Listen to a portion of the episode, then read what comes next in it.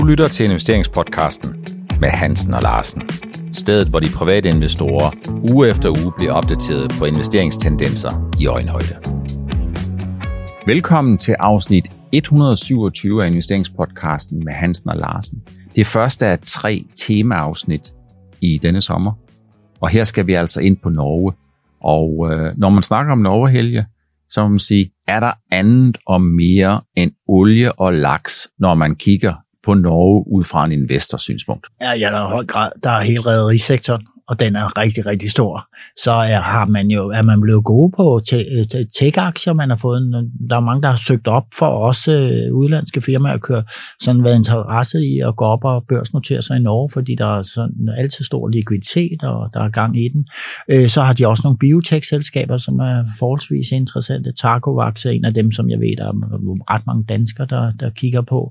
Men øh, ja, det er et, et, et iværksættersamfund øh, med startups, øh, spin-off af store virksomheder. Der er en stor risikovillighed deroppe øh, på alle planer.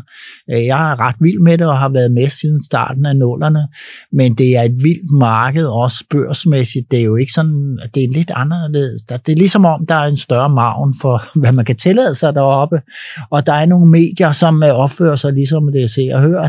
De har forside historier om, at nu er den og den kendis gået ind i den og den aktie, og så styrter alle vi andre måske med, og så tænker vi, okay, det var for et halvt år siden, man gik ind, ikke? Og, øh, jeg vil sige, det, det, det er udfordrende, og det er spændende, men det er, det er et meget, meget, et land med meget, meget lyst til at komme ud over stepperne erhvervsmæssigt.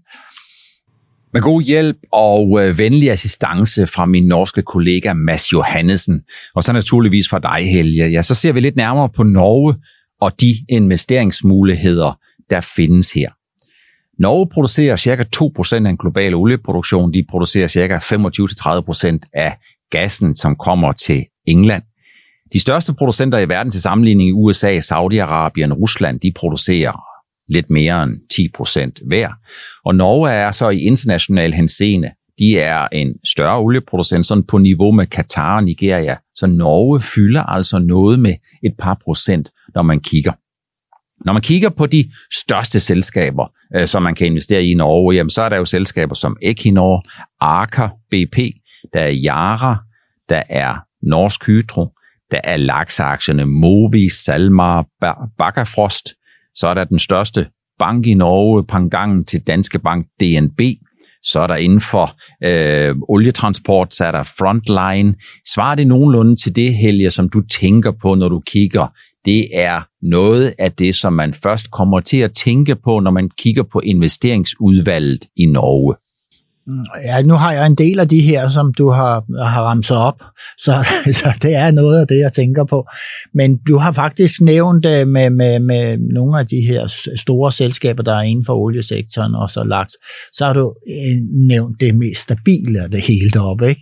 Ja. Men det, man også tænker meget, når man tænker Norge, så tænker man på det, hele den der vilde underskov, der er nede under de her store, stærke, udbyttegivende selskaber, som, som du lige har ramt op. Det lyder nærmest som om, at du hentyder til en form for Wild West, og det giver mig jo t- til at tænke på, at da jeg havde set de første to afsnit af den her Exit-serie, uh, så var jeg ja. simpelthen nødt til at sige, at det her det virker, det, det virker for mig som uh, en serie, som uh, uh, ikke er for folk med sarte nerver. Er det det, som du ligesom tænker på, at i Norge, jamen der kan alt ske, og der er man meget opportun, og man er ekstremt risikovillig.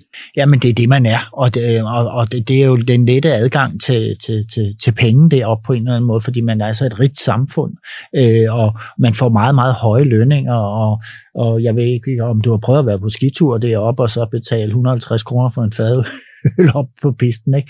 Altså, det, det er jo et samfund, som, jamen, olien har gjort rigtig, rigtig meget, og så må man sige, hele fiskeindustrien og rederierne, jamen, det har jo pumpet penge ind i det samfund, så det er helt utroligt. Hvis man skal betale et hundrede og halvtreds kroner for en fadøl, mens man er ude at stå på ski, så kan man i hvert fald sige, at pengene de er pist væk. Det ja, er der ingen tvivl om. Det har du ret i. Det må Når du kigger på Norge, Helge, tænker du så først på selskaber, eller går, tænker du sådan på Norge som tema, som laks, energi, offshore, tank og forskellige andre ting? Hvordan er, det, hvordan er dine tanker, når det er sådan, at du tænker på Norge som investeringsland og investeringsmuligheder?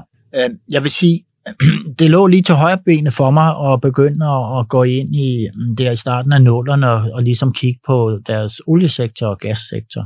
Og det var der, jeg begyndte at investere i for eksempel skifergas, fordi man havde et norsk noteret selskab, der hed Kestær Energy, da de havde så brugerrettigheder i Canada. Og der på den måde så blev min interesse pisket lidt op, og jeg fulgte jo med i, hvad der sker derop.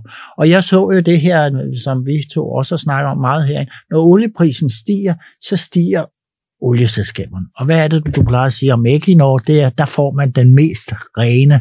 Det er, det er sådan et upstream-selskab, og det betyder, at de laver jo efterforskning og salg, øh, og ikke raffinering. Og det betyder, at øh, hvis du har en forventning om, at olieprisen vil være høj, eller den vil være markant stigende, jamen så får du den reneste, undskyld mig udtrykket, fordi det er jo sort det her, ja. Men du får den reneste eksponering mod olieindustrien, øh, ikke i verden, men det er tæt på i Equinor. Jeg synes faktisk, det er i verden, fordi nu har jeg i hvert fald sammenlignet nu her, hvordan olieprisen og Equinor bevæger sig, og Aker bevæger sig også, og så har de et nyt selskab deroppe, der hedder Vår, som jeg også har købt en lille smule af. Og det her skal I, ikke tæ- det skal I tænke på, at det er ikke nogen aktieanbefalinger fra min side, det er alene det, at jeg fortæller om min egen strategi. Og der synes jeg, det har været godt at være i Equinor, og det har jeg været mange år efterhånden. Og det har, fordi de har jo selv, når olieprisen er lav, så, jamen, så tjener de tjener penge ned til tyve til tredive dollars eller sådan noget lignende. Øh, så giver de jo gode udbytter. Så det har været en god udbytteraktie gennem årene. Og så er de aktier tilbagekøber en måned. Det har jeg synes, som konservativt i oliesektoren været meget fint.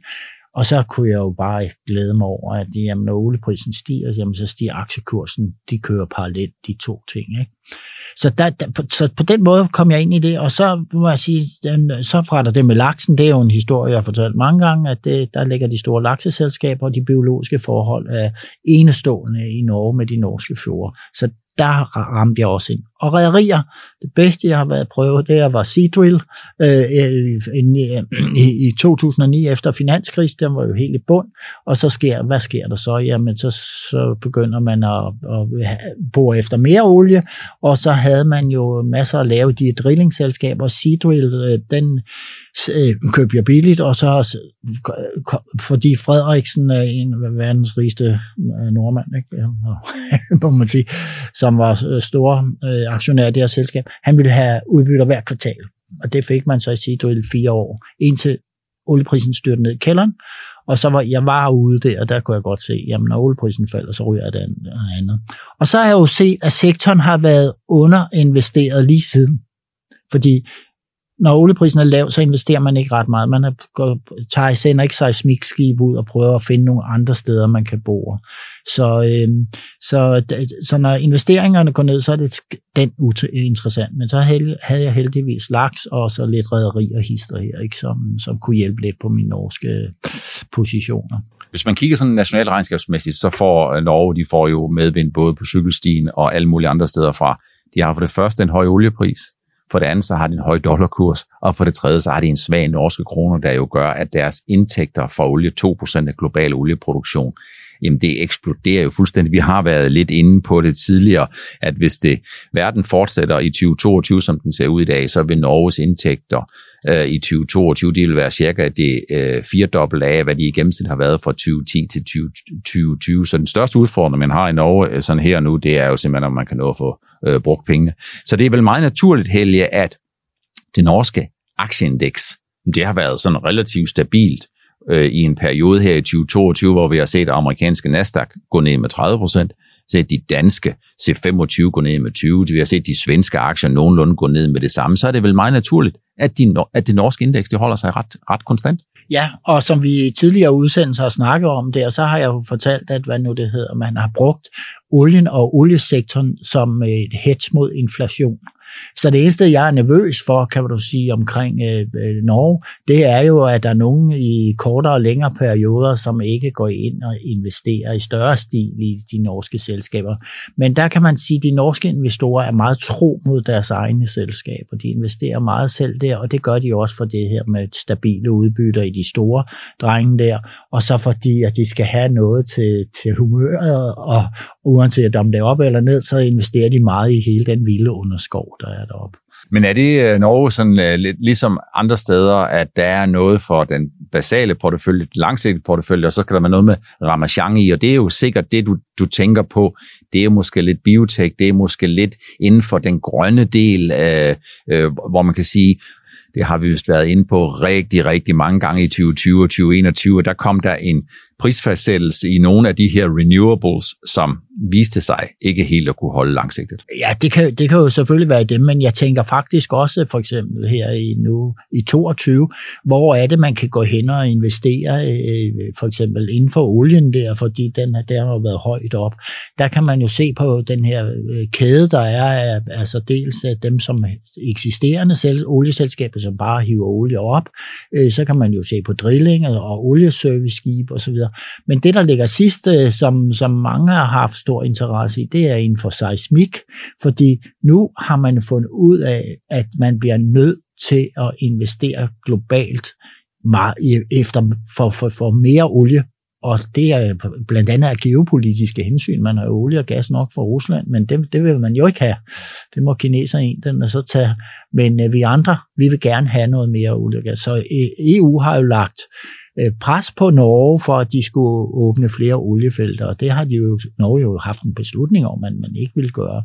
Men øh, så gør, må man gøre det andre steder, og der den norske seismiksektor ser interessant ud. Så når man kigger på seismik, bare lige for at øh, øh, måske at for, nævne lidt det for folk, der ikke er så meget inde i de her termer. Seismik, nogle af de her selskaber, det er nogle selskaber, der forsøger at hjælpe med til, hvor er det sandsynligt, at man kan finde man noget... Man kortlægger strukturerne i havbunden og sådan, og så siger, jamen det her ligner noget, vi kender og så videre, ikke? Ja. Kan du nævne et par eksempler på nogle selskaber inden for seismik? Og det er vigtigt, når Helge nu nævner nogle eksempler, så er det ikke en anbefaling om, at du skal købe eller sælge de her selskaber. Magseis er det selskab, som jeg selv har investeret i, i øhm, og, øhm, og de vil jo... Det, altså det ser ud som om, at T G S, en stor fætter, som også øh, er i branchen, øh, at, hvad nu det hedder, de køber det her selskab, og så har vi så, hvad nu det hedder, P K S, og det er de tre, som jeg har fokus på, og så er der nogen, der er noget mindre end, end, end det, det, dem her. Så man kan sige, det er jo hele værdikæden, det er alt fra dem, der skal forsøge at kortlægge, hvor kan det betale sig at bore og lede efter olie, til dem, der skal hente olien op, til hele den offshore-sektor, som skal være med til at sørge for, at det hele kan lade sig gøre med brugerplatforme og alle mulige andre ting. Så man i Norge, der har man jo mange af de der ting, der har man en betydelig del af hele den her værdi. Det, her, det, det er en stor industri. Og så skal man tænke på, at nu alle de her penge, der ryger ind, dem investerer de her olieselskaber grønt. Eller en del af dem, hvor bruger de til at investere grønt, ikke? Og der kan man jo så kigge på, hvad er det så sådan nogle selskaber, de ser, og der var, var et tidspunkt, der så man ikke nok gik ind i Scatec Solar, og de er jo faldet ligesom Vestas og Ørsted og alle mulige andre øh, grønne energiproducenter, ikke? Øh, men, men man kan jo sådan følge alle de her pengestrømme derop, og det er faktisk lidt nemt at overskue. Det er et, et lille land, og man har nogle finansmedier deroppe, der er flittige til at fortælle en masse, både på godt og ondt. Jeg oplever sådan lidt, Helge, fra sidelinjen, at man i Norge, der er man sådan godt og vel gode til at fortælle den gode historie, og man giver den altså godt med, godt med gas. Er det, og det kan man jo også sige, at det er måske sådan lidt et faremoment, fordi i det øjeblik, hvor der er nogen, der ude i syvende kartoffelrække lige pludselig hører om det her, som er mega, mega godt, så er det jo en historie, som formentlig både er fortalt og genfortalt femten gange, og så skal man passe lidt på, om man kommer sidst til buffeten. Ja, altså vi skal... Husk, og det er min bog, Den Tålmodige Investor, har skrevet om det her. Det er, der er så meget hype blandt investorerne deroppe. Også hype mellem alle de her semiprofessionelle, og hype mellem de der store øh, øh, øh, fonder og hvad der ellers er. Man er ikke ligesom bange for at vægte sig med, hvor dygtig man er. Og man skal huske, øh, på alle de her forsider, der står... Øh, denne aktie kan stige hundrede procent. Altså, der er kommet lidt tendens i, i de danske medier her under corona. Der er altså der er mange medier, der har været ude og hvad er krypto kan gå igennem skyerne og alt det der, ikke? Øh, vi er begyndt at se en tendens i Danmark at clickbait på det her, men i Norge er det helt fuldstændig vildt. man skal simpelthen, hvis man er på det marked, så skal man bare lukke ørerne for alt den støj af, og så gøre sit arbejde rigtig, rigtig grundigt, og sætte sig ind i tingene. Hvad er det for nogle selskaber, der kan betale sig at investere i? Og heldigvis kan jeg jo se, at der er rigtig mange danskere, som jamen, de investerer stille og roligt og fornuftigt og opdaget øh, og putter ind i deres pensioner, Equinor og hvad der ellers er, Salmar og Mowi og sådan. Hvis de Frontline måske også som et, som et også, risiko-pick-up derinde for tankmarkedet. Ja, og Frontline som der uanset hvor lave tankraterne er, så tjener de styrtende med penge ikke, alligevel. Ikke? Så. Hvis man, noget af det, som jeg, jeg synes, der er interessant og måske stoppe en lille smule op ved, det er, at på trods af, at olieprisen er høj, på trods af, at dollaren den er høj, og på trods af, at den norske økonomi jo nyder godt af de her ting, så er den norske krone, Helge, det er jo ikke sådan en, der bare øh, eksploderer opad. Det er ikke sådan en, der nærmer sig en til en i forhold til dansk krone. Den ligger faktisk relativt svag. Øh, er, er det en mulighed, Helge? Jeg synes, det, det er ikke sjovt, at den har opført sig svagt her i år. Normalt er det sådan, jo bedre økonomien er der i Norge, jo højere olieprisen er, jo højere er den norske krone, ikke? Fordi det er sådan en råvare, det er sådan en råvarevaluta, kan ja, man sige. Ja, det er det, ikke? Så sådan har den næsten altid opført sig. Men du kan måske hjælpe med at forklare, hvorfor den har så anderledes her i de sidste par måneder. Puha, det har ikke været sjovt, at man har en aktie, der man har købt til, til en kurs, og nu ligger den højere, men så ser man jo, hvad, hvad, hvad, hvad er profitten på den der? Ja. Den er i minus. Og det er fordi, at man lige pludselig, der er kronen, den norske krone faldt fem procent. Jeg tror, der er flere årsager til det, eller kan være flere jo. årsager. Ja, for det første, så kan det være sådan, at Norge er jo en, trods alt, uanset hvordan man vender og drejer det, en mindre økonomi end andre store økonomier, og på den måde, så kan det være en stor aktør, der kan få en relativt stor indflydelse på, hvordan det kort sigt kan se ud.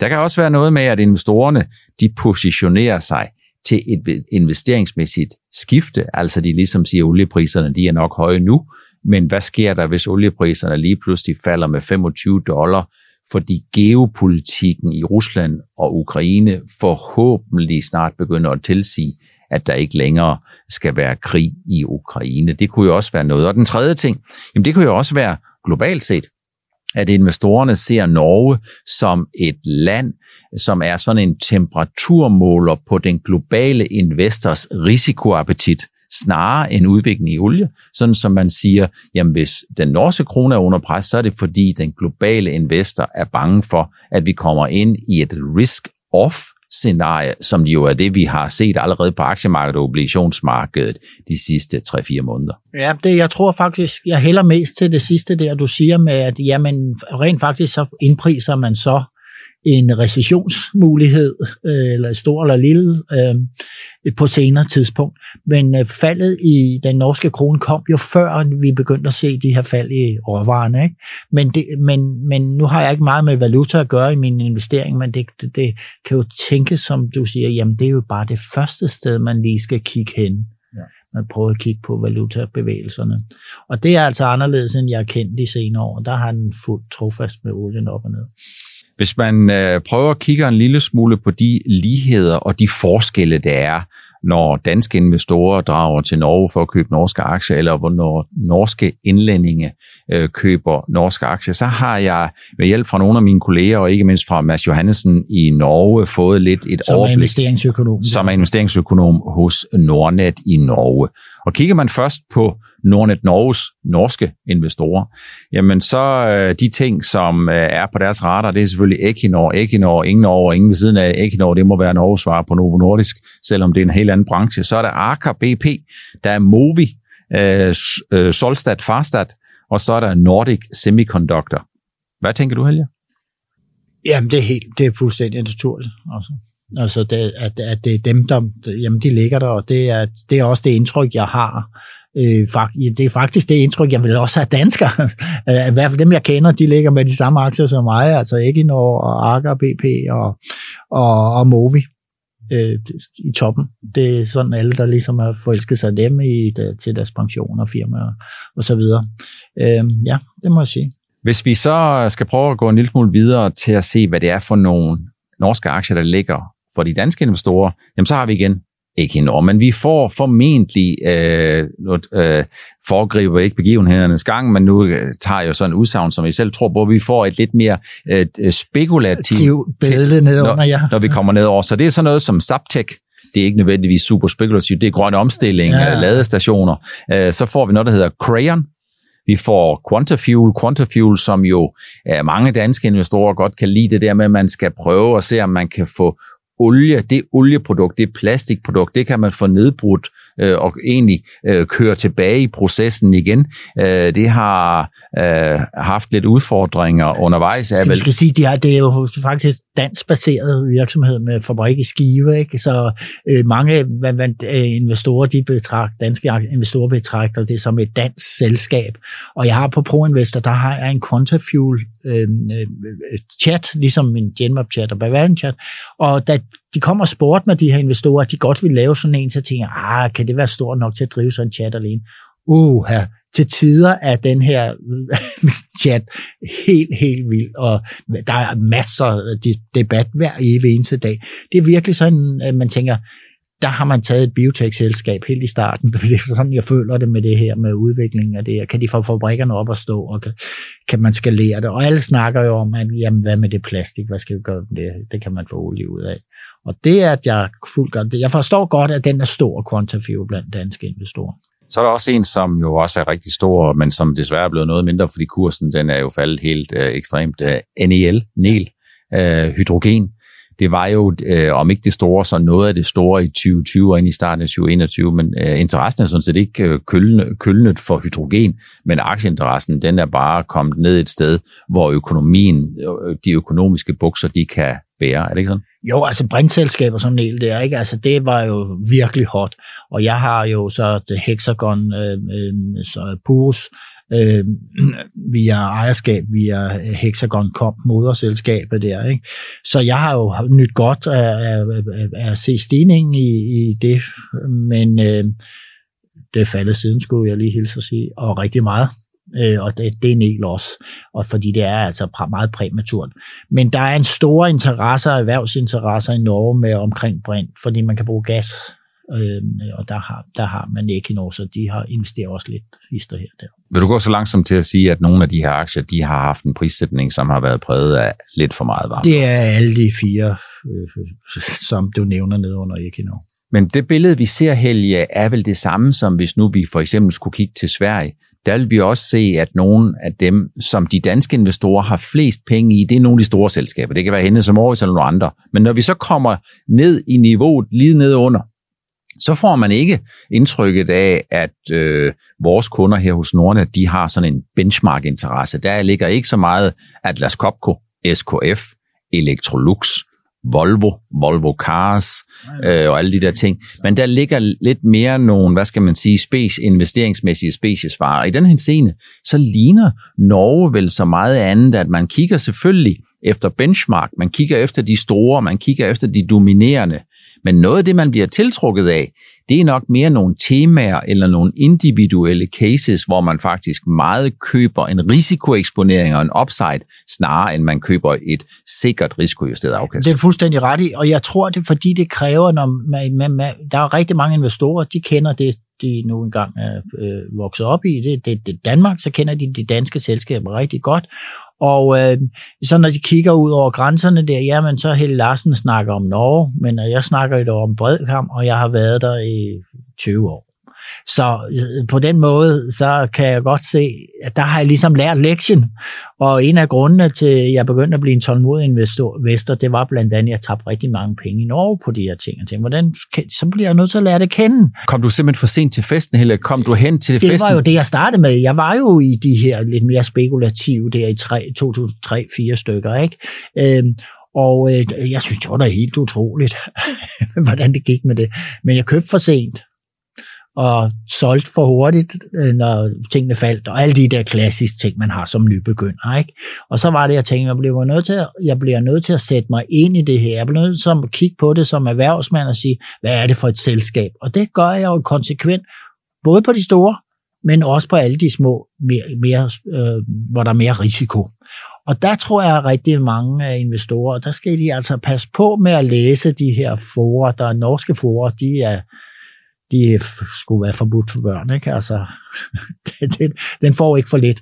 Altså, I skal prøve at lave jeres egen op, øh, prøve at lave jeres egen due diligence på tingene. Sæt jer rigtig, rigtig godt ind i det. Og altid, så kan man jo altid, som jeg siger, kom købe lille bitte frimærk og lær det at kende. Husk på, at volatiliteten i Norge, den er meget, meget stor. Rederibranchen er et kapitel for sig selv. Der, der kan man jo at falde til femten procent på en dag og stige det samme næste dag. Det er ikke usædvanligt.